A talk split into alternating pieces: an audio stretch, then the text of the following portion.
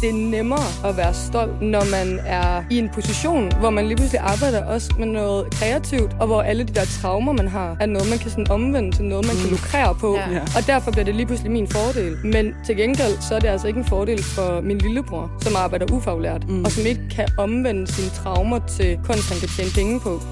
Jeg prøvede jo også at kompensere for, at jeg ikke havde det sejeste gear ved at være sådan overlegen personlighedsmæssigt. Og så var jeg sådan lidt mobbende. Jeg følte mig lidt som et fraud, fordi jeg var sådan, I skulle bare vide, at jeg ikke selv har...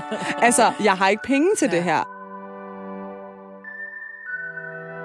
Tuba, vi har jo en uh, gæst med, eller jeg har, jeg har bragt en gæst med i dag. Rigtigt. øh, I dagens anledning. Du kom bare smed Smid hende personen ud af bilen, og så op. op, op, op på ryggen og op ad trapperne. Næsten lige før. Ej, øh, hvordan har du det egentlig, Tuba? Går det godt? Jamen, jeg, det går øh, godt. Det går godt. Jeg, jeg, jeg var ikke lige forberedt på, at du stille mig det spørgsmål. Nej, Øh, det er også et spørgsmål, man aldrig får jo i livet. Ja. Sådan, hvordan går det? det? Ja. Ja. Jeg Ej, synes det var for sjov. Jeg synes bare, at det er sådan... Ja, ja, det går godt. Hvad med dig? Det går godt. Nå, men det går også meget fint. Det der, det er, øh, det er et svar, der siger sådan, jeg har det ikke Ja, præcis. Jeg er så stresset. Ej. Faktisk spurgte jeg en her forleden, øh, som jeg ikke har set lang tid, sådan en gammel kollega, sådan, hvad så, hvordan går det? Og så kiggede hun bare på mig, så var hun sådan, rigtig dårligt, min kæreste, det slog op med mig. Så Ja. var jeg sådan, gud, det var jeg ikke forberedt på, du skulle Ja. sige. Ja. Men okay, let's talk about it. Ja. Altså sådan, Ja. det var faktisk meget cool. Men der er også nogle gange, hvor at nogen sådan kigger på dig, og så er de sådan, hvordan har du det egentlig? Ja, det, ja. så begynder man at græde. Så bliver man sådan ja. der. Men det er også, hvis man ikke er klar, så er det også sådan der, du skal ikke bryde min karakter nu. Eller hvad med at bryde mig ned? Jeg, sådan, jeg prøver at holde facade. Jeg havde forberedt, hvad jeg skulle sige i den her Ja. samtale. I'm not ready to reveal my real face, so... øh, og hvis I kan høre, at der er et lidt sådan Greno-agtigt accent øh, med i dag, så er det fordi, at øh, vi har Peter dig kørt med. hele vejen til Grenaa for Jeg at hente vores øh, gæst. Altså, det er lige før, at hvis det var det, der skulle til, så havde jeg nok gjort det alligevel. Nej, det havde jeg ikke, men jeg havde måske Hvor bedt langt om at væk komme. er Grenaa egentlig? Øhm, på næsen. altså, hvis du har Danmarkskortet, yderst på næsen. Okay. Ja. Øh, og det er jo, fordi vi har dig med, Simone. Yes. Og Simone, vi øh, har jo lært hinanden at kende øh, under nogle øh, lidt sjove omstændigheder. Øh, uden at sige for meget, så var vi til den samme optagelsesprøve. Vi fandt ud af, at vi, øh, vi klikkede sgu ret godt ud af den her gruppe på 15 mennesker. Øh, sammen med et par andre. Ja. Øh, og øh, så har vi bare holdt kontakten ved lige siden. Det kan jo så afsløres, at enten ingen af os, eller kun en af os, øh, blev optaget på det her. så, øh, men det lader vi være til en anden dag. Ja. Men øh, Simone, øh, vi skal jo lige høre, hvem du er på et tidspunkt. Men Mhm. øh, først så... Øh, Så skal du synge en sang. Åh, oh, nej. Nej, nej, nej. Var, Ej, men ved, har du hørt det der? hvad for noget? Det var fordi, så de der optagelsesprøver. Nå ja, fuck. Nå, har du sunget en Ja, sang? ja. Ja, vi skulle jeg- alle sammen synge mig til at synge karaoke. nationalmelodien også. Nå, nå, du var jo ikke med. Du var jo ikke kommet endnu, da vi lavede karaoke. nej, nej, nej. Nej, nej, nå, vær glad for det. Det, det, så det var, øh, de ringede øh, og sådan snød mig og var sådan der, mm, du er en af de sidste finalister. Vi skal lige vide, om det bliver dig. Øh, lad os lige FaceTime, og så skal du synge nationalmelodien. og jeg er inde i Indre By, og jeg er fucking generet med sådan noget. Og jeg råber igennem hele byen og kan ikke nationalsangen. Så det var sådan der, jeg råber til folk, kan du hjælpe nationalsangen? Kan du hjælpe mig? Og sådan helt panik. Det er faktisk på nettet. Ja, nå ja. Folk skrev til mig sådan der, hvad sker der? Øh, er du kommet ind på det her? Øh, hvad? Hvordan ved du det? Nå, der er den her fede video, der er på internettet. Nå, gik den på... Ah, nej. Ja, jo, jo, jo. Den er på Instagram. Ej, hvor grineren. Det skal ja, jeg da lige Den ser vi bagefter. Ja, ja, ja. Videre. Videre. Nå, men det Nå, var men ikke- altså, det jeg var vil ikke bare det, sige, fordi at øh, første dag på de her optagelsesprøver, der øh, Simone var til eksamen øh, de, de første to timer af dag et. Ja. Øh, så det ved Simone måske egentlig ikke, at det her det skete. Men øh, da vi kommer ind, ingen kender hinanden. Altså, vi har været der i 30 sekunder. Mm. Øh, og vi møder en, en mand, der står og synger karaoke. Han synger Et helt nyt liv Grineren. fra Aladdin. Ja. Øh, og så bliver vi bare sat på en masse stole, og så får vi ligesom bare mikrofonen en efter en i hånden, og skal synge foran alle de andre, som vi aldrig har mødt før i vores liv. Det er sådan værste Øh, ja, og jeg ender med at synge danseorkestret med øh, Kom tilbage til mig. Ej, den er da... Nej, mm. det er da fedt. Ja. Man kan, man kan lave en hel scene ud af det der Jeg stemning. rockede den. Ej, Jeg- jeg, jeg jeg gjorde- forestille mig Jeg det. vil faktisk sige, at lige til den opgave, jeg vil ikke udtale mig om de andre opgaver, men lige til den, den klarede jeg til UG. Selvfølgelig gør også de andre. Kom nu. Ja, det er fint. Tak, mor. du er så god, Du er skat. perfekt. Du, du fejler Jeg aldrig. alt ved dig. Du kan ikke gøre noget forkert. Nå, men Simone, øh, vi har jo, eller mig og Tuba har jo aftalt, at når vi øh, får gæster ind, så for at lære dem lidt bedre at kende, så skal de jo ligesom komme med en ting, som de undrer sig over ved livet, og så skal vi snakke lidt om det. Men du har jo forstået din fod, Ja. øh, hvilket var grund til, at jeg skulle ligesom, hente dig og bringe dig. Så måske kan vi i stedet for høre, hvorfor du har forstået din fod, og hvordan du har forstået den, fordi det er for nyligt. Jamen, det er det. Og jeg har faktisk, jeg tænker, at øh, vi spejser det lige op, historien undervejs. Ja. Jeg finder lige nogle billeder frem, Ja. fordi det, det, er rigtig næste. øhm, men lad os sige, det starter ligesom med... Øh, altså, I må stoppe mig, fordi jeg, jeg kan blive ved. Altså, sådan, min historie kan godt blive lange. Okay, Så du har to minutter til at fortælle. Åh, Okay, okay, okay. Så øh, jeg har mega travlt med arbejde. En af mine rigtig gode venner er sådan, prøv at høre, du bliver nødt til at holde lidt pause. Øh, invitere mig ud at spise. Øh, ja, mega sødt. Jeg er broke, han betaler. Kanon. Cute. Øh, vi mødes øh, og er ude at spise. Vi har ikke engang fået hovedretten endnu. Så opdager han, at der er Wu-Tang og Nas-koncert. Nå, ja, det var den dag. Ja, og det er sådan der, der er en halv time til koncerten starter. Mm. Han er sådan der, lad os lige tjekke Marketplace, Facebook. Mm. Han skriver til en, øh, og fordi det er så kort før, at koncerten starter, så ham der, fuck det, I får billetterne gratis, tag afsted, hvis I kan nå det. Sindssygt. Så vi sådan der pakker maden ind, tager en taxa direkte ud til koncerten, drikker os pisse stive lynhurtigt, og har en fucking fest jo. Mm-hmm. Ja, ja, ja. Altså, udover at øh, medlemmerne af Wu-Tang og Nas er nogle bedsteforældre efterhånden. Det hørte vi også i går, faktisk, fra nogle af vores venner. Der er noget lidt patetisk over at se nogle sådan rigtig gamle mennesker, Ja, ja, rende rundt og have det sådan der helt swag. øhm, men, øhm, men om ikke andet, så det er jo stadigvæk ikonisk Ja. øh, at se nogle af de mennesker, man har lyttet til i så mange år. Øhm, og så sker der simpelthen det, at øh, sidste nummer skal spille, Mm-hmm. øh, og min ven er sådan, lad os lige gå, inden at alle begynder at storme Ja, ud. Jeg er sådan der, nej, jeg skal have det fucking sidste nummer med. øh, så han går sammen med nogle af de andre, vi er sammen med, og jeg viber alene og har en fucking fest. Øh, og så er jeg sådan, "Nå, men nu er det tid til, at jeg skal gå ud. Det er et trappetrin, Mm. der skal tage livet af mig. Okay. Jeg træder simpelthen bare ned forkert, vrikker Ej. om, og du ved, sådan kender I det der, hvor det er sådan, man ved immediately, Der er er galt. galt. galt. Ja, ja, Den er sådan, det, det, er ikke, det her det er galt galt. Ja. Men jeg er også virkelig stiv, og vi skal have nogle sjove ting, så sådan, vi fortsætter aftenen. øhm, men vi ender ved et sted. De skiftes ligesom alle sammen til at hjælpe humpende mig afsted. Mm. Og så er der en af dem, der bare vurderer, sådan, at jeg løfter hende på skuldrene. Så det bare sådan, at løftet rundt hele aftenen og fortsætter byturen. Og så er det først dagen efter, at jeg kan se, at min fod Amen. ser... Altså, du har sendt mig en sms klokken 9 om morgenen med din rigtig klamme ankel, og sådan, hej, kan du køre mig på skadestuen? Nå ja, det skulle da rigtigt. Og jeg var sådan helt sådan slukket, og var sådan, kan ikke. Nej. Jo. Må jeg lige se igen? Ej, hvor er det voldsomt. Ja, Ja, oh. Men, og, og du ved, det var sådan, det blev bare voldsommere og voldsommere fra dag til dag. Ej, Øhm, ej, ej. Og så den selv samme ven, vi skulle på Heartland, Mm, selvfølgelig. og det er jo fem dage efter, at min fod så sådan der ud. Mm. Så- Og han har ikke kørekort, Nej. og jeg skulle køre bilen. Så vi er sådan, hvad gør vi? Altså, du kan ikke komme afsted uden mig. Øh, og jeg vrikker om igen dagen inden vi skal afsted. Så han er, Nej. jo, jo, og så det er galt igen. Så er han sådan der, så må vi bestille en Tesla, så der er automatgear. Så jeg kørte i Tesla med, med krykker om bag bilen hele vejen til Odense. Jeg vil For- bare gerne lige sige, at der findes andre elbiler end Tesla'er. Ej, det skulle jo være en Tesla. Okay, fint nok. Et blå Tesla. Fair. Øhm, Det klæder dig også. ja, ja, og så øh, rendte jeg jo rundt med de der fucking krykker på hele festivalen. Undskyld mig, hvordan kan man komme til skade to gange, når første gang var rigtig slem? Og sådan, hvorfor tager man så på festival? Altså, sådan, du ved, vi er sådan, hmm, jeg kan ikke gå, lad os lige køre i Harald Nyborg og hente nogle krykker. Det er ungdommen, når det er bedst. Men sådan her, er jeg gået på krykker, det er fucking hårdt. Ja, det er Og vi skulle gå pisse langt, Ja. så det sidste giver bare op. Altså, sådan, min ven skulle øh, holde et øh, oplæg på Heartland, så jeg vurderer, jeg, jeg, jeg, kan ikke gå mere. Jeg bliver så ligge her. Mm. øh, og så går han derhen øh, og holder det der oplæg. Og mens jeg ligger der, og sådan, der var benet op, og helt under mig selv, og sådan græder en lille smule, så er der sådan en mand, der kommer hen til mig og sådan, altså, nu er det ikke for at sådan, mansplainer-agtigt, øhm, men altså, jeg er fysioterapeut, og jeg tænkte på, om jeg måtte give dig et par råd. Mm.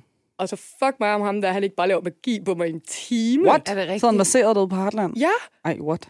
Og altså, der var ikke noget sådan der beskidt ved det. Han havde Nej. en kone, han var rigtig sød, og sådan, han Ej. fik ikke engang mine informationer. Nej, nej. Han kurerede mig på en time, og jeg kom ind på Heartland med krykker, og jeg sådan der, gik ud derfra. Ej, Helt hvor sindssygt. What? Jesus. Men han var se, altså, var, har du, var du på hospitalet nogensinde? Jeg var på hospitalet om morgenen. Okay, så den var, det, den var ikke brækket? Nej. Øh, eller den er ikke brækket. Den er ikke brækket. Den var forstuet, ikke? Ja. Den er, Ja. Faktisk er det bedre nogle gange, hvis den bare brækker, fordi så kan man få gips på, og så heler den sammen. Men når Ja, den er forstuet, så går der bare sådan et udefinerbart antal tid, Ja, den præcis. Den er virker igen. Og det er sådan, Om et år måske. Og jeg føler bare aldrig, det bliver godt. det gør det igen. ikke. Jeg forstod min ankel i... Øh, jeg gik i klub, så jeg har været ung. Og sådan... I shit you not. Jeg føler stadig nogle gange, jeg kan, jeg kan mærke den der forstuede ankel. Altså, jeg forstod alt, hvad Har man du? kan nærmest. Ja. Og så har jeg også brækket nogle ting. Og jeg synes faktisk, det er værre at forstå, som du selv siger. Ja, altså jeg har aldrig prøvet at brække sådan- noget, men det er sådan noget, jeg får at har vide. Eller sådan, men for, ja. Og Hvor- det værste er er det værre? tæerne. Ad. Jeg brækkede mine tæer, Føj. Ej, ikke føj. men det var, da jeg var barn. Vi var i Tyrkiet, så var vi i landsbyen, øh, hvor, min, øh, hvor der var nogen... Så løber de bare til op i bjergene, så knækker de. Nej, det er slet ikke sådan. Altså, landsbyen er jo sådan, det er en mindre by. Sådan lidt ligesom Ballerup, ikke? Det er også en Bare lidt landsby. grimmere. øh, Wow, kan det det? ja, er så, ja. men øh, så var vi en masse børn, der løb rundt og legede og sådan noget.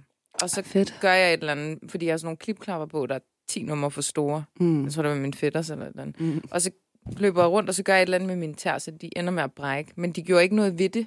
Så jeg sad jo bare i sådan fire uger. nej. altså, det var forfærdeligt. Au. Øh, og så kunne de lige sådan binde dem sammen, men det var bare aldrig godt. Så hellere bare for, nej, hellere brække alt muligt andet. End Ja. ja. Tæerne. ja, eller forstå øh, noget. Ja. Jeg har jo altid gerne vil brække noget, bare så jeg kunne have gips på, så folk kunne skrive på den. Eller have bøjle på. Altså, kan I ikke huske, der var de der sådan, Jo, ting, der var sejt i folkeskolen? Jo, men er eller ligesom om, kan, ligesom om, bare, jeg ved godt, det lyder sadistisk, men på en eller anden måde vil man gerne lige prøve smerten. Altså bare lige vide, hvordan føles det egentlig at brække noget. Ligesom Nej, sådan, om, hvad, Jeg, nej, Simone, nej. Jeg tror bare, jeg vil have opmærksomhed. Men altså, hvis du vil fa- mærke smerten, det er helt okay. Det er der ikke noget galt med. Ej, jeg kender ikke det. Altså ligesom hvor man er sådan, kan vide, hvordan det føles at blive skudt i benet. Øh, nej. Jeg har faktisk tænkt over, hvordan det må føles at blive stukket med en kniv. Ej, okay, I kan jo prøve på hinanden, og så kan I jo teste jeres Nej, det man- men Skal I der- rate? Okay, jeg troede, det gjorde 8 ondt, men det gjorde 9 ondt. Men der er sådan en... Øh, En psykopatleg. den kommer faktisk tit på min... Øh, det er et eller andet med min algoritme, men sådan... Øh, Nej, det er noget med dig, for algoritmen er en, for, er en forlængelse af dig. Ja, mig, du skal ja. ikke er ikke dig Det er så på dårlig undskyldning, at det er algoritmen. Ej, men jeg gør det selv. Nej, nej. Nej, men sådan pain explanations. Og så okay. kommer det sådan et, der øh, banke sin finger ind i et bord, eller sådan. Og så bliver den møde med at forklare, hvad der er værst. Altså, hvad, Hvad er værst? Uh, childbirth er en af de værste Ja, men ja, det... Og så øh, at brænde. Au. Ja, og så kan jeg ikke øh, huske øh, Vil I helst brænde ihjel eller drukne? drukne. Brænde. Drukne, Wow. 100% drukne. Jeg tror også drukne. Ja, fordi når du drukner, så besvimer du. Men når du brænder, Nej, så når du dør, når du brænder- dør af røgen, inden du, ja, du du, brænder. du passer Gør du det? Ja, kold ildeforgiftning. Nå, okay, men så... Ja, så fint med begge to. Så det er jo dagens tema, hvordan vi helst dø. Hvilken smerte vil I prøve? Hvilken smerte vil I prøve? Hvor ondt gør det at blive stukket i benet? Ja. Hvis Og hvordan føles det at brække en arm? Der har prøvet det. Så kan de jo lige med det. Altså, meget gerne skrive vores DM, ja. så kan vi lave sådan en samling. Jeg tænker bare, hvis der er nogen, der tænker sådan, hvordan har de det egentlig? Så jeg forklarer det meget godt. Det var ikke fordi, du skulle være sådan en time omkring, øh, hvem der har prøvet værst ting. Øh, men øh, Simone, jeg håber, din fod øh, snart heler. Ja. Ja. Og Tove, jeg håber aldrig, du brækker tær igen. Nej, det håber jeg ikke. Nej. Jeg håber, du får lov til at brække din arm, så du kan få gips på. Jamen, nu synes jeg ikke, det er sejt længere. Som om vil der er nogen, der jeg gider skrive på min jeg arm vil nu. 100% gerne skrive. Vil I det? Ja. ja. Vil I? Ja. Også hvis den var lyserød? 100. Okay, fedt.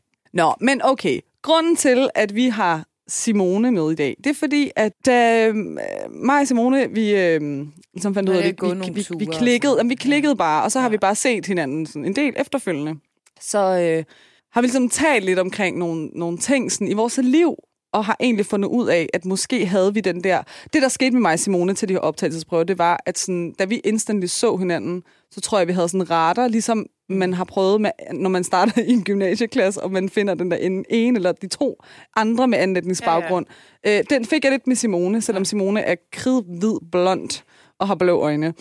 Jeg ved ikke, der, der skete bare ligesom sådan noget magisk. Jeg, tror, jeg, jeg var sådan, det, det, hun forstår mig. Mm. Og så, jo mere vi har talt sammen, jo mere giver det mening, hvorfor jeg tror, at vi følte, at vi forstod hinanden. Og nogle af de snakke mig Simone har haft, er, at øh, vi begge to sådan, øh, er kreative sjæle. Mm.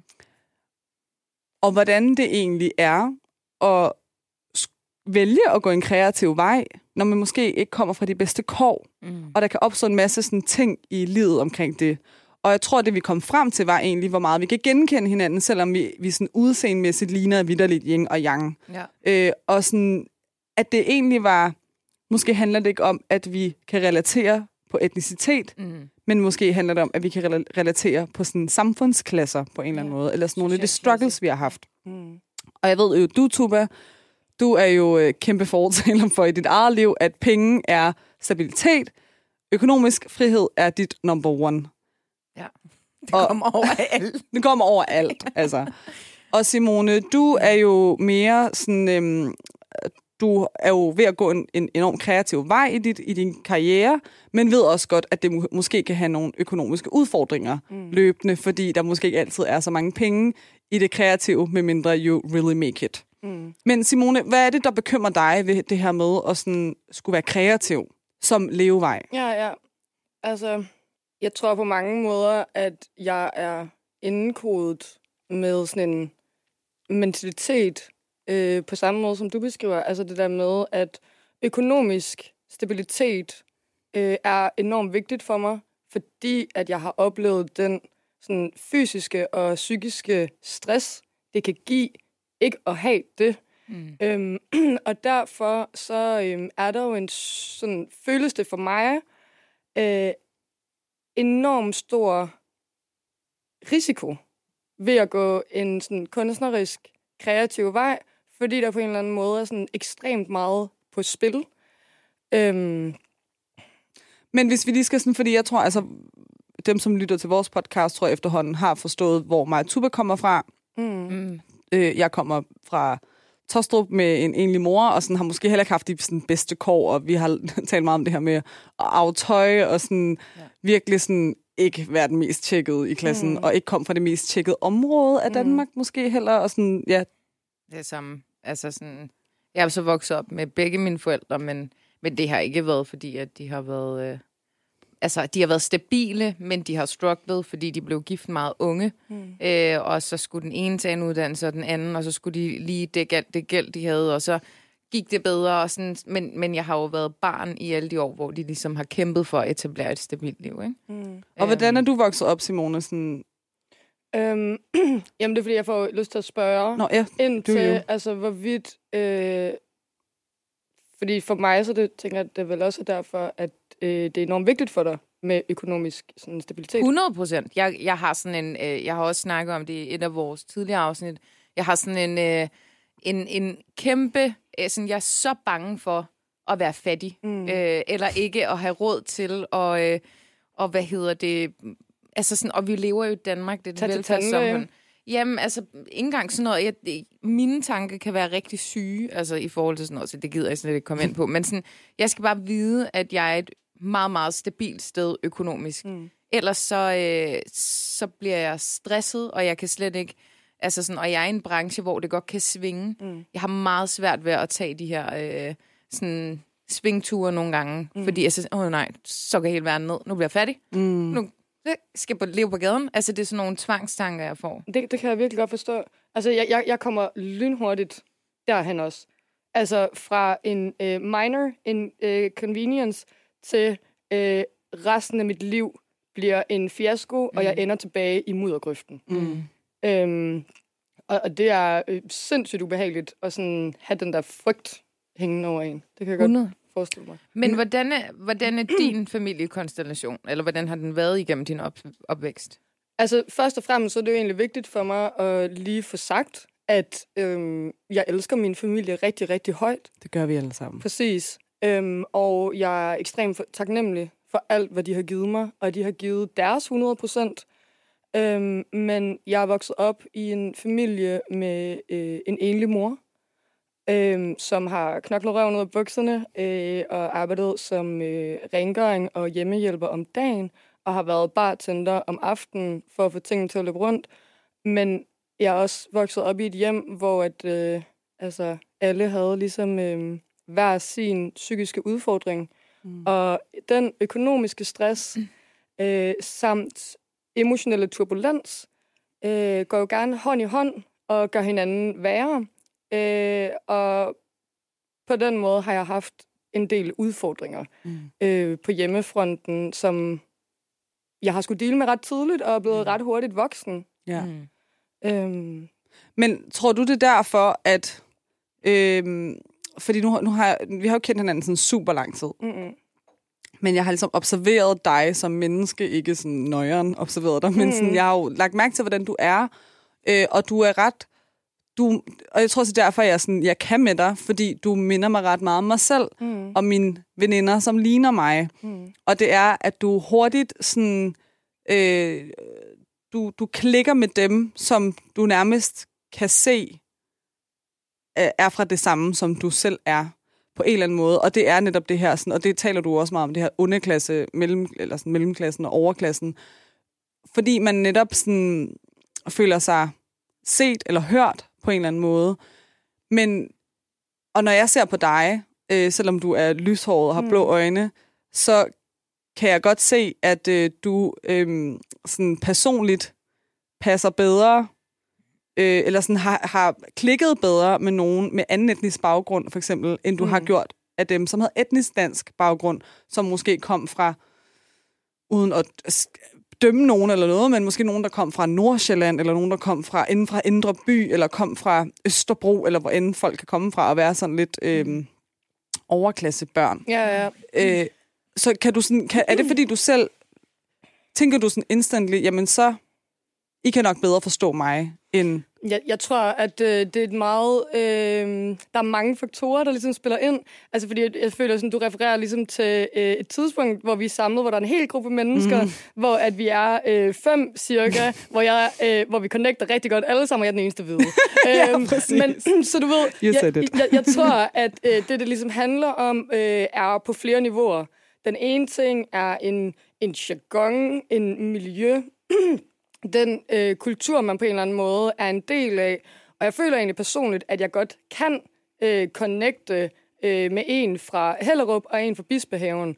Det handler bare om, øh, hvilken en del af mig, der kommer frem, og hvilken en, der er nemmest at udføre. Mm. Altså, fordi jeg føler, at vi alle sammen har, og det synes jeg ikke engang er sådan der en fake ting. Det føler jeg en ægte ting, at vi har alle de her forskellige masker og Ja. identiteter til at navigere i forskellige miljøer. Øhm, Men og, er det ikke også noget, vi lærer af, at vi måske kommer fra... Det har jeg da personligt lært af. Nu fortæller du, at du har haft... Øh, der har været nogle psykiske udfordringer i dit hjem. Mm. Øh, det har der også været i mit hjem. Jeg har, altså min far er skizofren, og sådan, mm. det har lært mig, at øh, når jeg kom i skole, der var ikke nogen i min klasse, der vidste det. Nej, præcis. Øh, de vidste godt, at mine forældre var skilt, men der var ikke nogen, der vidste, hvad der var galt med min Nej. far, og jeg tror, mange bare troede, at han boede i Iran. Men der var ikke nogen, der spurgte. Mm. Så, og så havde jeg måske lige været på weekend og have nogle oplevelser, som var sådan mærkelige. Mm. Øh, og så lærer man jo netop at komme i skole og hænge ud med Cecilie, som bor i parcelhus, og Præcis. tage masken på, som er, at alt er okay og alt er normalt. Og det er netop det, der gør, at vi kan navigere i de her flere lag og være den her kameleon. Det har du fuldstændig ret i. Og man kan vente om at sige sådan, nu, jeg er ikke ude på sådan at bashe øh, middel- eller overklassen, mm-hmm. men sådan, det er interessant, sådan, går det egentlig også omvendt. Kan, kan de også tage en maske på, så de kan relatere og snakke med os? Fordi det er ikke noget, jeg oplever sker. Altså, jeg føler, at det er mig, der øh, imødekommer Tilpasser, dem og tilpasser mig. Har du oplevet det, Tube? Mm, jeg vil sige faktisk i forhold til konkret til det, du sagde. Jeg har jeg arbejder engang et sted, hvor at, øh, der var en, en gruppe af, af piger, som, øh, som kom fra overklassefamilier. Mm. Øhm, og jeg synes faktisk, ud over sådan en-to af dem, øh, så var de ret gode til sådan mm. at og sådan være nysgerrige på, øh, på vi holdt også nogle iftar-arrangementer og sådan, og de deltog, og de var en del af det, og tilpasset, men, men så var der så den anden del, som var sådan lidt, oh, spiser I med hænderne? Mm. Sådan, ikke? Øh, og det var sådan, det var sådan lidt forbavsende, men jeg tror også, det var sådan lidt, uh, lidt nedladende. Så jeg har sådan oplevet begge sider, vil jeg sige. Men mm. jeg tror, øhm, for med, altså måske for sådan nogen som os, som ikke rigtig kunne, har kunne finde øh, sin plads, så tror jeg faktisk, det er, det er sådan et overlevelsesinstinkt, at man bare lærer at tilpasse sig sådan, ja. de miljøer, man er i, fordi man... Øh, det har man bare lært, at man skal. Øh, men vi har også, nu ved jeg ikke, i forhold til dig, når du har været hjemme, så har du været på en bestemt måde. Når du har været ude, mm. så har du været på en bestemt... Det, det har jo været det samme. Når jeg har været sammen med min kæmpe store tyrkiske familie, har det jo ikke været det samme, som når jeg har været sammen med min gode veninde Nina. Altså sådan, mm. selvom hun er omfavnende. Hun, mm. men, men man lærer jo at navigere i de her arenaer. Præcis. Og øhm. der, er det sådan, der har vi jo alle sammen eller sådan, øh, en splittelse, ja. der gør, at vi måske lærer med den der maske på en eller anden måde. Ja, det tror jeg. Det tror jeg virkelig også. Altså, øhm, jeg kommer til at tænke på to ting mm. øhm, i forhold til det der. Altså, jeg droppede jo også... Øh, altså, fordi der, der er to ting, jeg føler. Jeg føler, at vi bliver nødt til at snakke om øh, underklasse som begreb. Mm. Øhm, mm. Men jeg vil lige nævne en anden ting først. Øhm, og det var bare det der, som du nævner. Altså, da jeg øh, kom fra Grenå, flyttede til... Øh, Jamen, det er fordi, der sker vildt mange ting i mit hoved, for jeg synes, du, du kommer ind på alt muligt, der sådan rører sig i mig, men, men det her med, altså med de der masker, mm. øh, følelsen af også hele tiden at forfine sig selv. Mm. Hvordan det? Jamen, jeg tænker bare på, at jeg, sådan, jeg har brugt så meget energi på at købe tøj, øh, så jeg kunne sådan, give mig selv værdi. Mm. Altså, jeg har taget SU-lån for at have en Supreme-trøje på, så at jeg kunne ligne de andre, og mm. måske endda være sådan bedre, mm. øh, og gå i alt det der tøj. men, men jeg har også gået med skjorter, øh, for at sådan skjule ja. noget, jeg skammede mm. mig over. Mm. Og det var den der frygt for, at folk de skulle opdage, hvordan det var på hjemmefronten. Mm. Ja. Og det er det, der har været så vanvittigt for mig. Jeg har kun boet i København i et år, og jeg har forfinet mig indtil da. Ja. Jeg kommer til København, og jeg sådan, har sådan nærmest skjorte på på arbejde. Øh, og så opdager jeg bare, at folk omkring mig har sådan huller i bukserne. ja. Og sådan, du ved, de ja. ligner sådan hjemløse. Og, og, og for, for mig var det så sindssygt, fordi at jeg har brugt... På så... den gode måde? Mm, Eller på, den, på en aha-agtig måde? Det, jeg ved det ikke på en ambivalent måde, fordi det var så underligt for mig, at jeg sådan... Mm, okay, jeg render rundt her og skjuler, at jeg er øh, kommer fra sådan fattige kår. I kommer fra sådan gode kår, mm. men nærmest sådan går i sådan noget broke-tøj. Ja. Altså, det er jo en fashion-ting. Jamen, men det er en fashion-ting, men det er også sådan værdit. Altså, du skal sådan ligesom kunne hvile nok i din baggrund, før at du kan sådan der slappe af det der. Eller det har jeg i hvert fald skulle. Ja, interessant. Det er faktisk ret interessant. Det altså, jeg synes jo faktisk, jeg synes jo, det er befriende, at sådan vores, altså sådan moden i København er så divers, og man kan have det på, man har lyst til, fordi jeg kan godt genkende det der med, at tillægge noget værdi, fordi at andre så vil tænke, at man var noget andet, end man egentlig er, og gemme sig lidt bag sådan... Øh, jeg har aldrig været det største mærkedyr, det ved Tuba om nogen. Altså, jeg, jeg køber ting, jeg synes, der er flotte, for eksempel. Mm. Men jeg har før i tiden, måske i mine yngre år, købt ting af mærker, fordi mm. jeg har tænkt, det har givet mig en eller anden form for værdi. Ja. Og det er jo nærmest sådan, altså, bluff, bluffe sig igennem, hvem man er, og hvorfor er det egentlig, man skal gå og sådan være, være pinlig over det, man er fra. Mm. Men jeg tror også, derfor det er så vigtigt at snakke om det, fordi altså, i bund og grund er vi jo i sidste ende alle sammen bare knogler og kød og, og vener og, og mm. muskler. Altså, ikke? Jo, men på en eller anden måde, så bliver det sådan der lidt for hippieagtigt, det der. Fordi der, der er et eller andet i det her, som er en ekstrem overkompensering. Mm. Og i virkeligheden, når jeg tænker tilbage, så øh, har jeg brugt rigtig mange penge på at skjule, at jeg ikke havde nogen penge. Ja. Øhm, og min, jeg føler, at folk i min familie har øh, forgældet sig købt for dyre julegaver, end hvad vi mm. havde råd til, for at jeg kunne have den dyre gave, når jeg så kom i skole. Men, mm. men, men i virkeligheden, så havde vi ikke de ressourcer. Mm. I virkeligheden, hvis vi havde haft en stolthed i os selv, og ikke konstant vi forsøge at blive noget, vi ikke var. Mm. Og blive som de andre. Hvis vi havde gjort det på vores egne præmisser, øh, så tror jeg, vi havde øh, dels undgået rigtig meget øh, dårlig økonomi, men også meget smerte. Ja. Men jeg tror også, at noget sådan, fordi min mor, jeg ved, at min mor nogle gange har købt nogle ting til mig og til min bror, da vi var yngre, fordi, som hun måske ikke havde råd til at købe til os, men hun netop havde ekstra jobs for at kunne betale, eller hvis, hun vidste, jeg ønskede mig sådan et, jeg ønskede mig på et tidspunkt sådan et anlæg, mm. øh, I ved, med højtaler, hvor man kunne have tre CD'er i på en mm. gang, ikke? Hvor altså sådan, og hun købte Nå, det til der, mig. Der drejede rundt. Dem, der drejede rundt, ja, præcis på forskellige farver. Og sådan, altså, det var jo kæmpe anlæg, og det var et ja. godt anlæg. Mm. Og jeg tænker seriøst den dag i dag, kan vide, hvad det har kostet, for det er altså ja. altså ikke billigt, det der. Nej. Men hun fik skrabet penge sammen til at kunne købe det, mm. og, sådan, og, og så ved jeg, at hun har knoklet det mm. ekstra. Men jeg tror, hun har gjort meget af det for, at, at vi ikke skulle mærke, mm. at vi ikke havde penge nok. Ja. Og Altså, det, så hun har jo egentlig prøvet at skåne os. Men det, det og nu tager jeg lige sådan, det I begge har sagt. Fordi nu har jeg selv en datter, og sådan, jeg vil jo gerne have, at hun har alt. Men samtidig vil jeg heller ikke have, at hun har alt. Hun skal mm. også lære at arbejde for. Altså sådan, det der kliché, sådan, mm. at de skal ikke få kæle, bla bla bla. Men sådan, når jeg tænker tilbage på, øh, på min egen sådan, min teenageår og, og yngre år, jeg kan huske for eksempel, Buffalos var kæmpe mode. Mm. Øhm, og når man sætter det i kontrast til, at der, altså, der er børn, der sulter og sådan, altså, så, det, så det er absolut en bagatel, men nu forholder vi os bare til vores, ligesom. Mm. Øhm, og hvad hedder det? Jeg kunne ikke få de der Buffalos. Mm-mm. Jeg fik sådan nogle new shoes, det var det tætteste på Som Buffalos. lige Buffalos. Ja. ja. Men mine forældre havde ikke råd til det. De Nej. havde heller ikke råd til en SOS-trøje. Altså, jeg arvede det fra min fætter, øh, da den var gået ud af mode. Ja, ja, ja. Sådan nogle hummeltrøjer, der også var moderne på et tidspunkt. Jeg fik det aldrig. Men jeg kan godt mærke, at det har sat sig i mig, mm. at jeg aldrig havde det samme, som mine venner havde. Og sådan, jeg skulle være det der 1-0 bagud. Så jeg prøvede jo også at kompensere for, at jeg ikke havde det sejeste gear øh, ved at være sådan overlegen personlighedsmæssigt. Og så var jeg sådan lidt mobbende, og jeg var Okay. den, der var sådan sej i, i gruppen. Og, sådan. og jeg følte, jeg skulle overkompensere for manglende, hvad kan man sige? Ja, ja, ja, øh, appearance, eller på en eller anden præcis. måde. Men det er Øh. sjovt, fordi jeg har faktisk om, altså sådan, det er lidt underligt, fordi jeg, jeg havde jo kusiner, eller kusiner, Mm. som er ældre end mig, og de, den ene var fem, eller en, en er fem år ældre end mig, og den anden er- otte år ældre end mig. Mm. Og jeg arvede jo deres ting. Ja. Så nogle gange, så havde jeg faktisk ting, lang tid før alle andre i klassen havde det, fordi jeg Ja. arvede det af dem. Ja. Mm. Så jeg var sådan, jeg, jeg kunne godt nogle gange føle mig overlegen over, at jeg havde en SOS-trøje, mm. eller jeg havde Buffalo-sko, som jeg havde ejet fra min kusine. Mm. Eller Friese Company-bukser, som jeg havde fået af hende. Jeg Øh, lang tid før alle andre havde det, Ja. ja. fordi det, altså, jeg var også lidt for ung til at gå med de der Ja. ting. Jeg var ikke stor nok. Altså, Nej.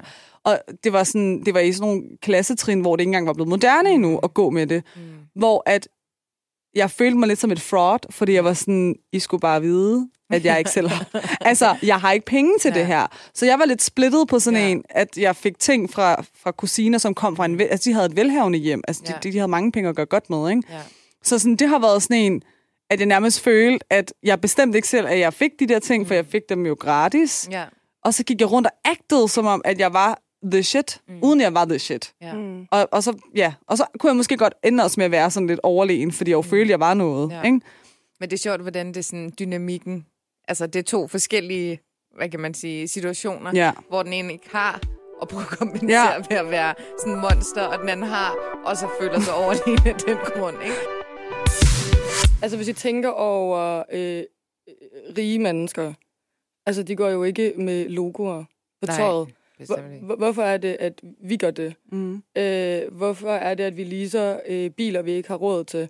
Altså, det er den der sådan, konstante jagt efter, jeg skal ikke pålægge mig øh, altså alle andre følelser i det her, men, men for mit vedkommende er det jo en eller anden sådan, anerkendelse. Sådan der, åh, oh, okay, hende der vi troede øh, aldrig vi blive til noget, øh, har klaret den. Ja. Mm. Og det er sådan en falsk anerkendelse, Mm. man køber sig til, som på en eller anden måde skriger, Ja. at man sådan har det der kompleks. Men det er sjovt, jeg stod i, øh, jeg skulle hente min cykel forleden, som holdt nede i Valby, eller sådan nede på Valby Langgade. Og jeg låser den op, så kommer der sådan to piger, den holdt lige ud fra en lavkagehuset. Så kommer der to piger gående, jeg tror, de har måske været sådan 13 år eller sådan noget.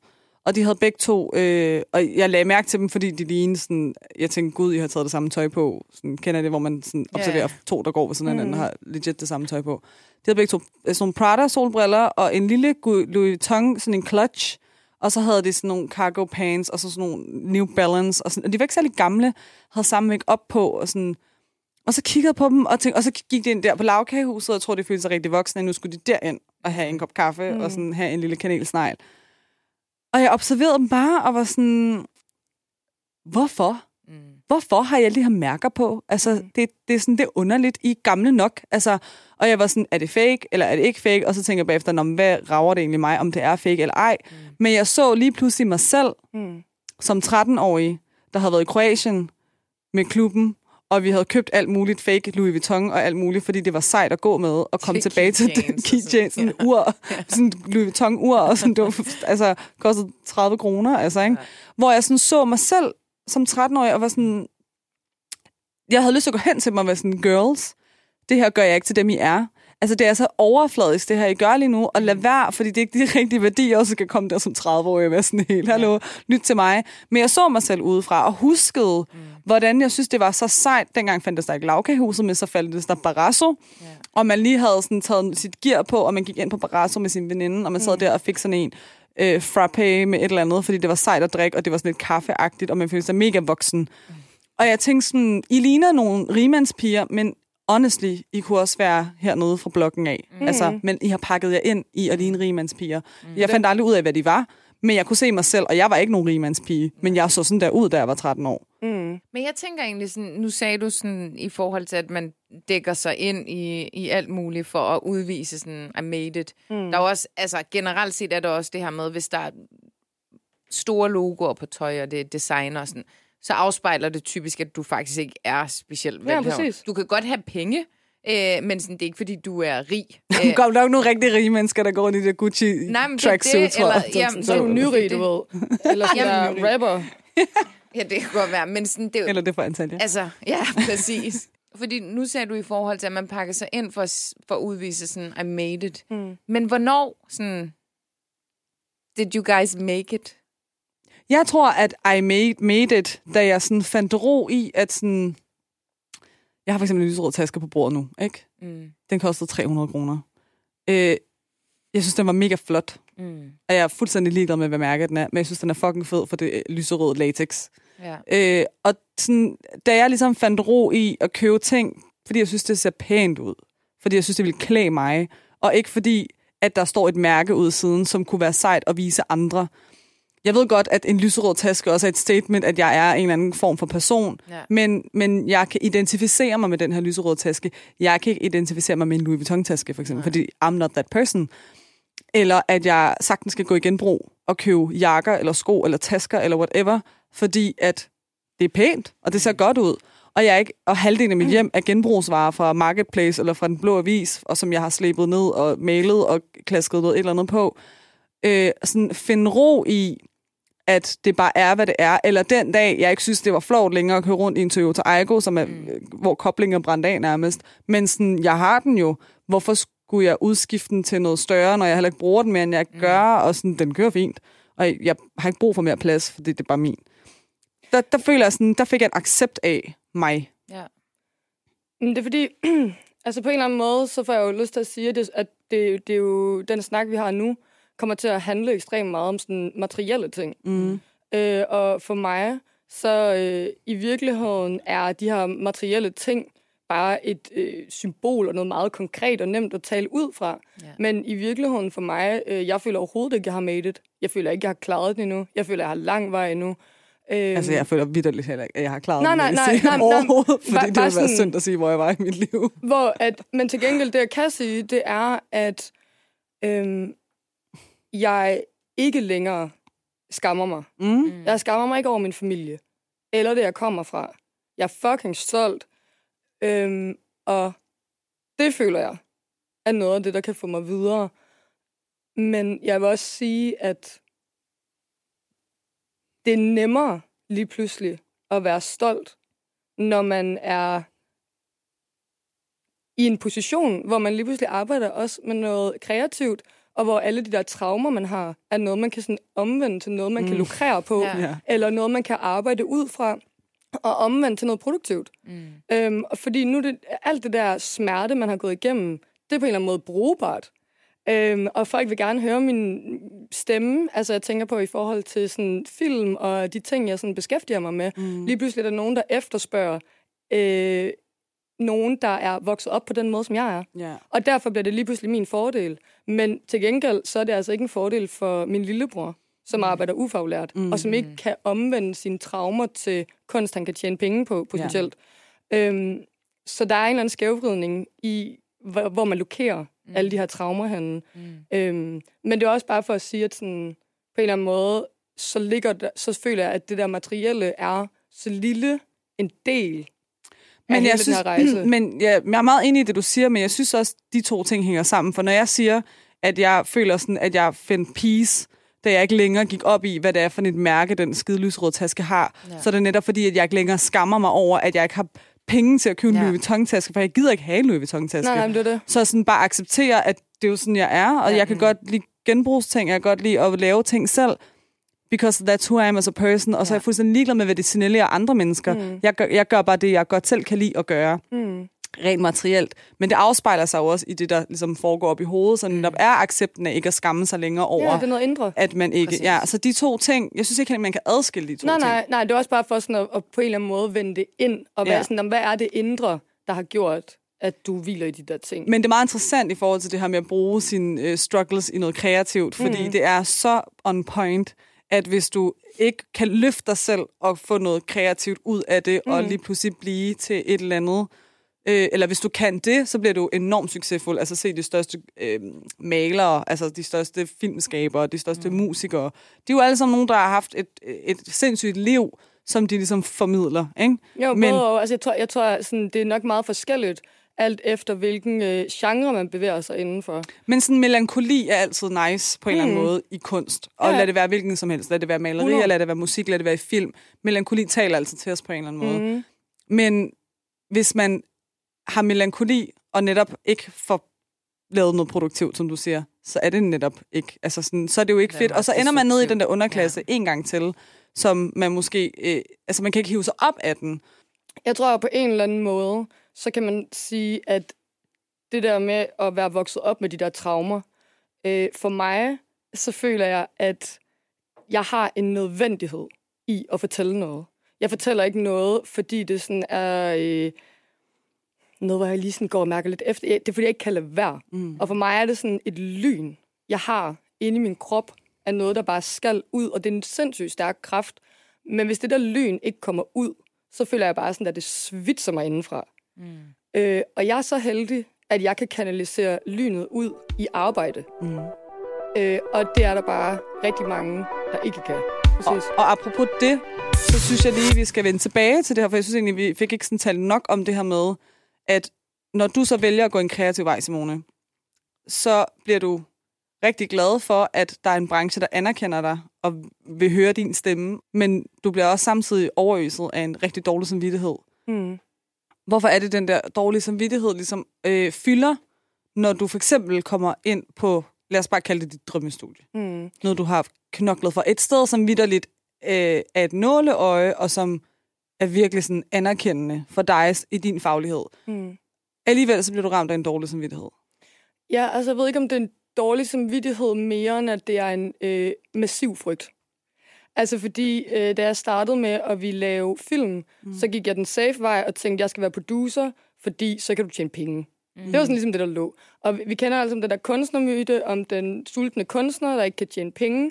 Og for mig er det et no-go. Altså jeg kan ikke gå den vej, fordi at øhm, jeg har nogle forpligtelser over for andre mennesker, øh, sådan økonomisk og over for mig selv, som gør, at jeg bliver nødt til at kunne tjene penge. Og derfor var det virkelig, virkelig svært. Og det er stadigvæk svært. Det er stadigvæk fucking svært for mig at lave film. Fordi at øhm, det der med at være i sådan nogle kunstneriske processer, det er rigtig svært for mig. For jeg kan huske sådan et, uden at nævne nogen navne, men da jeg sådan lige kom til København og øh, skulle arbejde i filmbranchen, så øh, tager min chef en lur klokken 12 for lige sådan at restituere øh, og hvile og mærke sig selv og sådan noget. Og for mig, jeg, altså jeg var helt blown away. Sådan, hvordan kan du... Jamen, så hvordan kan du ligge ned? Ja. Øh, og altså, jeg respekterer ham faktisk meget for det, fordi altså, det er noget med sådan at passe på sig selv og hvile lidt. Og jeg har været vant til at være en maskine mm. og bare arbejde derudad, og ikke kunne finde ud af at holde pauser. Øhm, og det der med at være i sådan nogle kunstneriske processer, hvor man skal øh, mærke efter, og nogle gange så skal du gøre et stykke arbejde, som ikke er resultatorienteret. Du ved ikke engang, om det her det bliver til noget, men du skal stadigvæk investere rigtig meget af din tid i det. Mm. Øhm, og det kan være enormt svært, fordi jeg havde den der opvejning af, når nu har jeg været ude på dokumentaroptagelser i en uge. Jeg ved godt, at øh, det er måske kun en af de her optagdage, der kommer med i den reelle film. Så føler jeg, at jeg spilder min tid. Jeg er sådan, jeg kunne have tjent penge de her dage. Jeg kunne have gjort noget resultatorienteret, der kunne have fået mig frem, hvor der var en garanti for, mm. at jeg arbejdede mig ud af den mudderpøl, som jeg er bange for at havne tilbage i. Ja. Øhm, så der er nogle processer i det kunstneriske arbejde, der er svært at være i, men så generelt så er det også konstant frygten for, at jeg ikke kan leve et, et okay liv. Altså, Mm. Men det er også sådan, hvad er det, der gør en lykkelig? Fordi øh, altså, jeg, er sådan, jeg er jo sådan midterstadie lige nu. Jeg står mellem sådan, skal jeg fortsætte den retning, som ligesom min uddannelse øh, giver adgang til, som er øh, tjene gode penge og have et lidt øh, computeragtigt job, sidde bag en skærm på et kontor, eller skal jeg vende det hele på hovedet og gå en kreativ vej og udnytte min kreativitet og netop min melankoli, som kan omsættes til en masse kreativitet? Er det det, jeg skal? mm. Og sådan, jeg skifter vidderligt fra dag til dag, og jeg, jeg talte med Tuba om det i går, sådan helt randomly, en aften, hvor vi bare sad i går aftes, mm. At det skifter fra, at jeg det ene sekund tænker, at det gør mig lykkelig, at jeg forfølger mit hjerte, som Mm. er at være kreativ. Mm. Og så kan jeg blive sådan helt, hvad skal jeg bruge det til, hvis ikke jeg har råd til at leve? Og det, så er bliver det, er, jeg sådan, det er også svært at være kreativ, hvis du ikke kan betale din husleje. Men det er det. Og så bliver jeg sådan, og, og, det, og så kan det godt være, at jeg måske i et par år skal struggle lidt, og måske kommer der noget ud af det på den anden side. I don't know. Mm. Måske gør der ikke, og det er et fucking risk at tage. Og det risk var jeg 100% overbevist om, at jeg var klar til at tage, indtil jeg mærkede, at min økonomi lige har taget et lille dyk, fordi jeg ligesom har truffet nogle beslutninger, hvor jeg sådan, Nå, men måske skal jeg bare tilbage på et kontor og tjene en masse penge, så jeg kan leve mit liv igen, som mm. jeg plejer at kunne leve det. Og så kommer jeg til sådan en, men det gør mig heller ikke lykkelig at sidde en skærm. Altså, sådan, det er sådan, Præcis. altså, jeg er så meget i konflikt. Og sådan, jeg sidder og kigger på jer to lige nu, og føler sådan, at I repræsenterer lidt hver jeres sådan, vej at gå. Og jeg føler mig bare sådan faldet mellem to stole, og aner ikke, hvad vej jeg skal gå lige nu. Er det Simone, eller er det Tuba? Eller Simone eller Tuba. Men det er sådan... Så kapitalisten... Eller jeg ved ikke, jeg, jeg, er Jo, bare, jo, jo, jo. jeg er bare kapitalist uden kapital, jo. jeg, jeg, er, jeg er kapitalist og stemmer rødt. Fordi du kender en politiker, du synes, der er flink. Da vi sad og talte i går, så var jeg jo sådan... Øh, ej, Nette, jeg beundrer dig faktisk, fordi du tør. Altså, fordi, og du, fordi du gør det. Øh, jeg er sådan... Jeg er glad. Hmm, ja, det er nok. ja. Er det fint? Mm, ja, det er det nok. Der er aldrig sådan en... Øh, wow, stop om morgenen. Bare sådan... Woohoo! Ja. Altså sådan, at jage den der følelse, det vil jeg aldrig ture. Vil Nej. aldrig ture.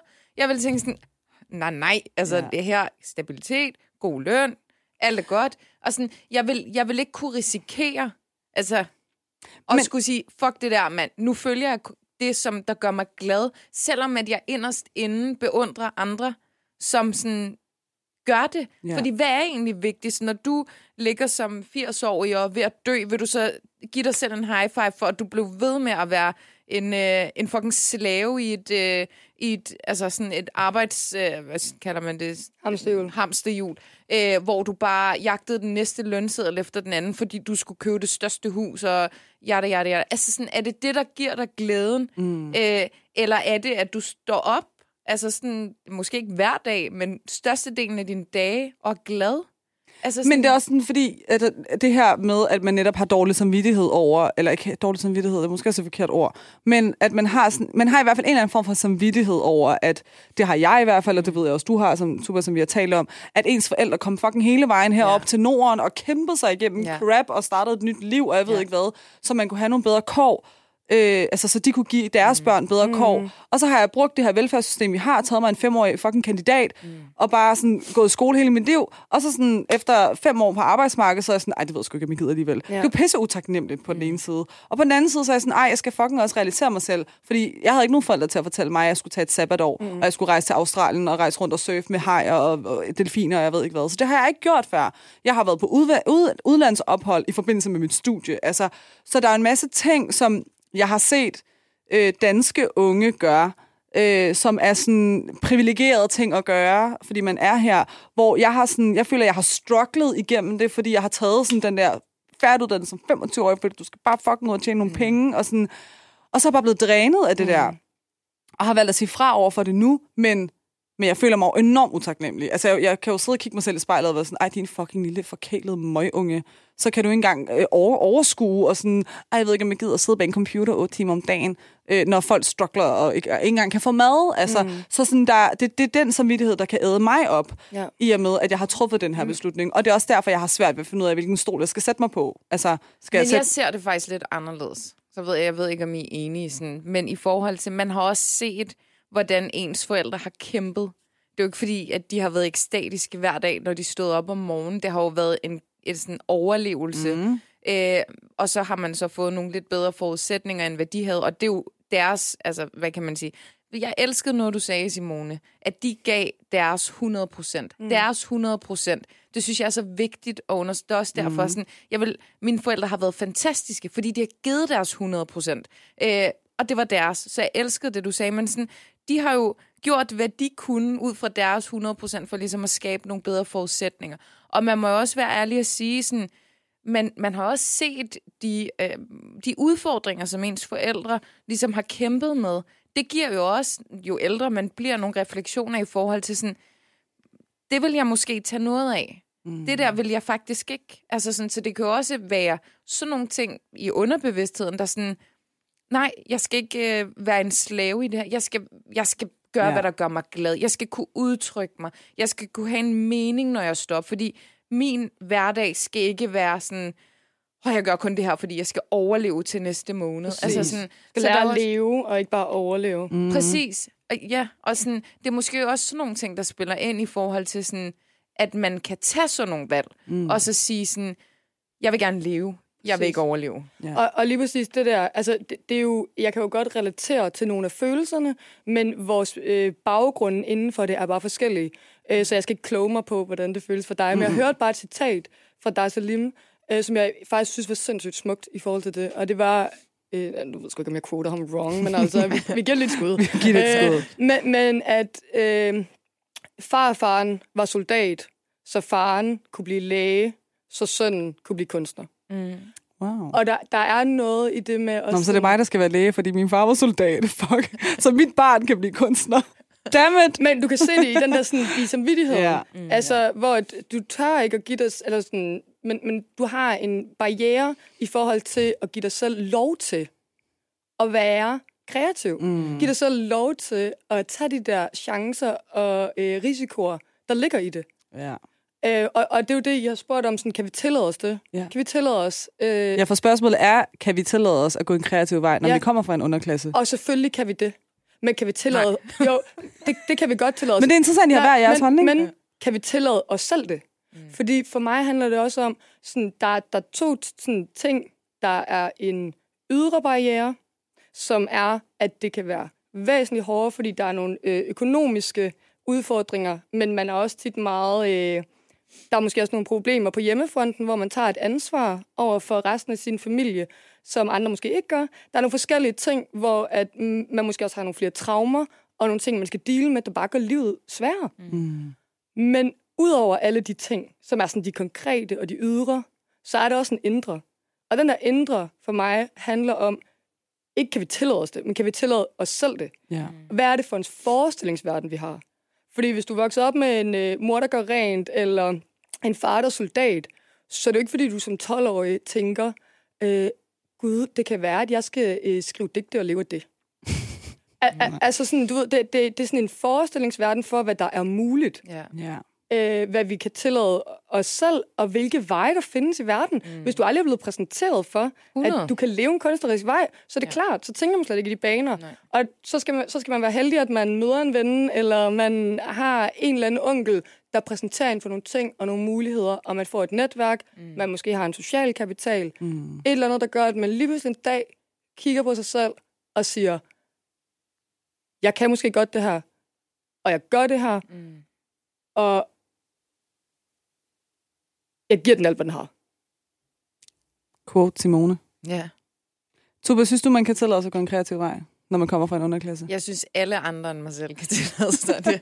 det er faktisk, og det er faktisk en, en hvad kan man sige, sådan, det er jo, det er jo lidt øh, plat, at man synes, at, øh, altså, at alle skal gøre lige præcis, hvad de har lyst til, men man selv har sådan en masse barriere.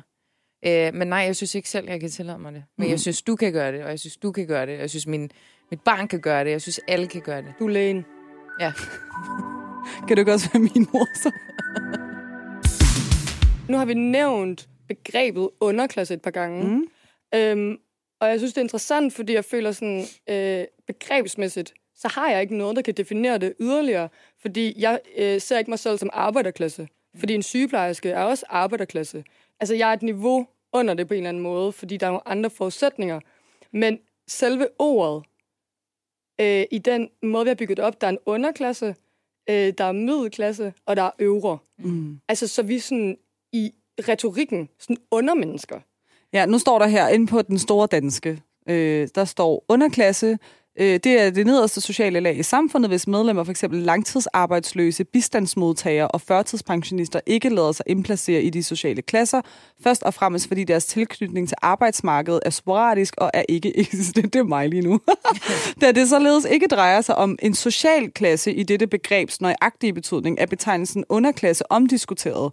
Den bruges for, fortrinsvist i amerikansk samfundsbeskrivelse, i europæisk sammenhæng foretrækker man betegnelserne socialt ekskluderet eller marginaliseret i meget bred betydning i lighed med brugen af betegnelserne overklasse eller middelklasse anvendes underklassen kun sjældent. Mm. Så det er sådan et fluffy begreb. Ja, men det er sådan, hvad skal vi ellers kalde det? Altså, fordi der er faktisk en vigtig pointe, som jeg slet ikke fik med. Altså, i forhold til sådan, når, hvorfor er jeg ikke bare arbejderklasse? Mm. Jamen, øh, fordi jeg relaterer ikke til en familie, der er vokset op med to pædagoger. Det er, Mm. arbejde, det er også arbejderklasse. Ja. Men sådan, jeg, det, det er nogle ting, jeg har glemt at sige. Men jeg vokset op med psykisk sygdom. Okay. Øh, jeg har selv haft misbrug. Øh, alle de her ting, som gør, at man på en eller anden måde føler sig uden for Klar. majoriteten. Mm. Øh, men alligevel, så i det der underklasse, der ligger der, at jeg på en eller anden måde sådan er et nærmest dårligere menneske. Mm. Altså sådan, øh, og at der er nogen, der er over mig. Ja. Mm. Øh, og i det, der er den der selvforståelse igen. Det der med sådan, at jeg føler mig under andre mennesker. Jeg skal overkompensere for at være som dem, blive accepteret af dem, og hele tiden stræbe efter noget andet. I stedet for også at have sådan en eller anden stolthed i sig Ja. selv, og i det, man kommer fra. Så der er et eller andet i ordet, som jeg synes virker nedladende, men jeg bruger det selv, fordi der ikke er noget bedre. Ja, Men- men, jeg synes også, det er svært at se, altså sådan, hvordan skal man ellers definere, ja. at man, øh, nu kan man tage, nu tager jeg mig selv som eksempel, men sådan, fra, fra en familie, der er blevet, altså kommet til et nyt øh, land, samfund og skulle lære at etablere sig, sådan har absolut, øh, altså mangler, øh, jeg vil sige sociale egenskaber, men ikke, fordi de mangler sociale egenskaber, men de har ikke sådan et stærkt socialt netværk af Mm. mennesker, som sådan kan hjælpe dem, eller løfte dem, eller øh, vise dem, eller inspirere dem. Sådan, det var meget det samme. Og så var det, altså sådan, det var jo altså, grønhandlerjob, og, mm. altså sådan, men jeg vil så sige, de blev så arbejderklasse. Min mor er socialpædagog, Klart. og min far, han er øh, elektroniktekniker. Ja. Det er det, det hedder. Øh, Så det blev jo en arbejderklassefamilie, mm. øh, men det startede med en under... Men der er jo også nogle sociale sådan, dynamikker i det her, der også 100%. gør, at man føler sig øh, 1-0 bagud. Jeg har altid lagt det på, øh, at man har en anden kulturel baggrund. Jeg synes så som voksen, at jeg ser det som en klar fordel, øh, at man har prøvet at smage på alle mulige forskellige lag, og har, kommer fra den baggrund, man gør. Så jeg synes 100% det er en styrke. Men som barn og ung, så har jeg helt sikkert tænkt, at jeg konstant var 1-0 bagud. Mm. Jeg skulle arbejde hårdere, jeg skulle gøre alting 10 gange bedre, for sådan at kunne være på lige fod med, med andre.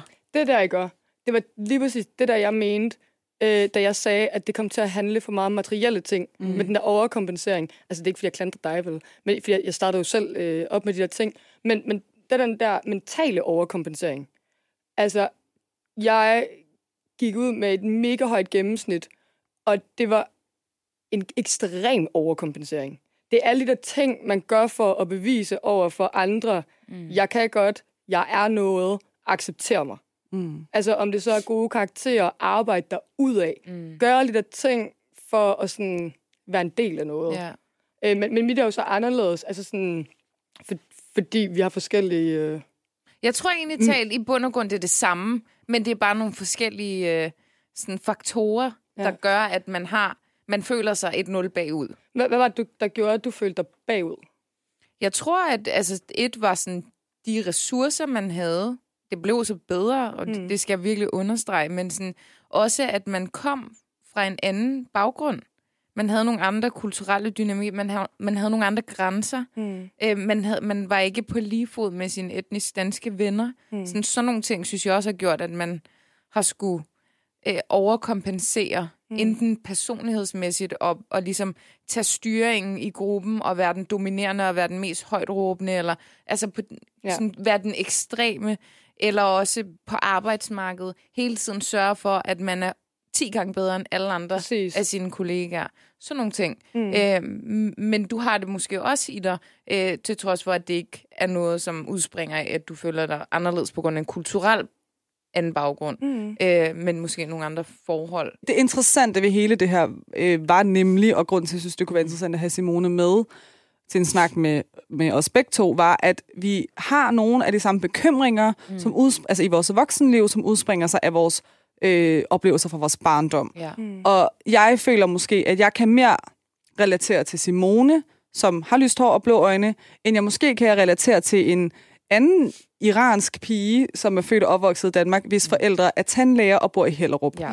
Jeg tror, at vi to, Simone, har mange flere øh, livsoplevelser, bekymringer, adfærd, traumer til fælles, end jeg vil have med, med en tilsvarende, eller en iransk pige med de her forældre, som jeg nævnte mm. før. Og det var det, jeg synes, der var rigtig interessant ved det. Og nu hvor vi ligesom taler om hele det her Silkevejen-fænomen, synes jeg, det var sådan en smuk måde lige at sådan bygge bro mellem vores øh, opfattelse af, at, at fordi Maja Tuba netop tit har talt om, det er fordi vi er anden etniske, det er mm. fordi vi har mørkt hår, det er fordi vi, vi ser anderledes ud.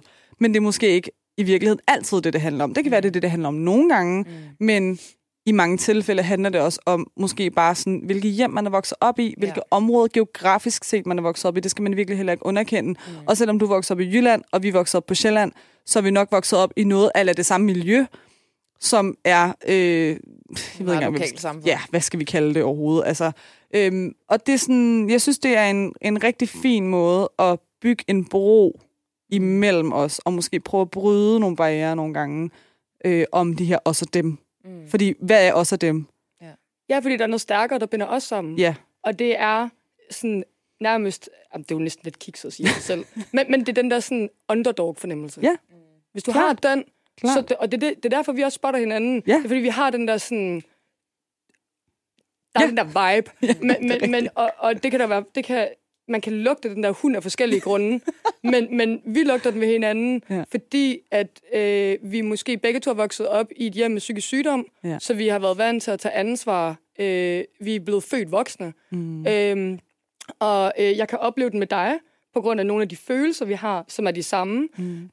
Og, og derfor er vi sådan connected mm. på en anden måde. Præcis. Simone, tusind tak. Tusind tak, fordi du vil være med, og jeg skal nok sørge for at sætte af med din forstod fod. tak. Ej, men det, tak for det. Jamen, jeg, jeg føler, at jeg sådan... Øhm, altså, det er jo første gang, jeg sidder i et studie på den her måde. Ja. Så jeg føler, at jeg ikke har spurgt nok ind til, Nej, det, hvordan nej, det er du gæst. I ja, har haft det. Nej, du er gæst. Jamen, det føles sådan forkert på en eller anden måde. Men det er igen din, din ja. sådan, øh, det, det der med, sådan, du er vant til, det er dig, der skal være caretaker, og du skal jo også... Ja. kan du ikke bare sætte dig ned og være gæst, og ikke sådan, føle, du har et ansvar? Wow, bare lige. det er, Ved du det er rigtig sundt for dig. Ja. Og jeg kan, jeg kan forstå, jeg forstår godt, hvor det kommer fra, fordi jeg vil have det på samme måde selv, og føle, har jeg bidraget nok? Men det har du. Ja. Vi har inviteret dig ind. Mm. Øh, og var det ikke bare skønt, at du skulle tage ansvar i en hel time? Jo. Værsgo. Det er din fødselsdagsgave. Whoop, whoop.